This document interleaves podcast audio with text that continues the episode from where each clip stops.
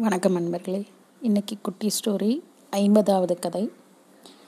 இந்த கதை வந்து மகாபாரத கதையை வந்து சொல்கிறதா இருக்கேன். மகாபாரத யுத்தத்தில் தன்னுடைய தந்தை துரோணாச்சாரியார் வந்து ஏமாற்றி கொல்லப்பட்டதை கேள்விப்பட்டு அஸ்வத்தாமன் வந்து மிகவும் கோபம் அடைந்தார். அப்போ பாண்டவ சேனை மேலே ஒரு பயங்கரமான ஒரு ஆயுதத்தை ஏவி விட்டார். அந்த ஆயுதத்தோட பேர் நாராயண அஸ்திரம். இது வந்து இந்த அஸ்திரத்தை தடுக்கிறதுக்கோ இதை அழிக்கிறதுக்கோ உபாயமே கிடையாது. அது கிருஷ்ணராலையும் முடியாது. அப்போ கிருஷ்ணர் வந்து தன்னுடைய சேனைக்கு அவர் இட்ட கட்டளை எல்லாரும் அவங்கவங்க ஆயுதங்களை அப்படியே போட்டுட்டு கைகளை கட்டி அமைதியாக நில்லுங்க அப்படின்னு தான் அவர் ஆணையிட்டார். இது இந்த அஸ்திரத்தோட வேலை என்னென்னா யாரெல்லாம் ஆயுதம் ஏந்தி நிற்கிறாங்களோ யார் கையில் ஆயுதம் இருக்கோ யார் யுத்தம் செய்ய முயற்சி செய்கின்றார்களோ அல்லது மனதளவில் கூட யுத்தத்துக்கான வெறியோடு இருந்தாலும் அக்னி மழையை அவங்க மேலே பொழிஞ்சு அவங்கள அழிச்சிடும். இந்த நாராயண அஸ்திரம். இப்படிப்பட்ட அஸ்திரத்தை தான் பாண்டவ சேனை மேலே அஸ்வத்தாமன் வந்து ஏவி விட்டுருக்கார்.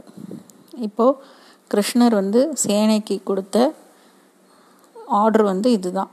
எல்லாரும் அமைதியாக எல்லா ஆயுதத்தையும் கீழே போட்டுட்டு கையை கட்டிக்கிட்டு பேசாமல் நில்லுங்க. மனதளவுலையும் இந்த யுத்தத்தை பற்றி நினைக்காம நில்லுங்க அப்படின்னு. அதுக்கப்புறம் இந்த நாராயண அஸ்திரம் முழுசாக எல்லாரையும் ஸ்கேன் பண்ணி முடித்து மெது மெதுவாக தன்னுடைய நேரம் முடிந்ததும் அந்த அஸ்திரம் அமைதியாயிடுது. இப்படித்தான் பாண்டவ சேனை வந்து காப்பாற்றப்பட்டது. இப்போது இதனுடைய உள்கருத்தை நம்ம எப்படி உள்வாங்கணும் அப்படின்னா எல்லா போர்லையும் எல்லா இடத்துலையும் நம்ம வந்து நேரடியாக தாக்கி தாக்குதல் ஏற்படுத்தி எந்த போரை எல்லா போரையெல்லாம் நம்ம வெற்றி அடைய முடியாது. எல்லாத்துலேயும் வந்து போராட்டங்கிறது இருக்கும். ஆனால் எல்லாத்துலேயும் நம்ம கொடுமையாக அடித்து பிடிச்சி அலைஞ்சு திரிஞ்சு இப்படித்தான் ஒரு போரை வெற்றி பெறணும் அப்படின்றது கிடையாது. ஒவ்வொரு போரையும் நம்ம விதவிதமாக கையாளலாம். இப்போ நமக்கும் ஒரு சின்ன கிருமிக்கும் நடக்கிற யுத்தமும் அப்படித்தான். இந்த கொரோனா வாரம் நம்ம எப்படி கையாளணும்னா அமைதியாக நம்ம வீட்டுக்குள்ளே இருந்து அப்படித்தான் போராடணும்.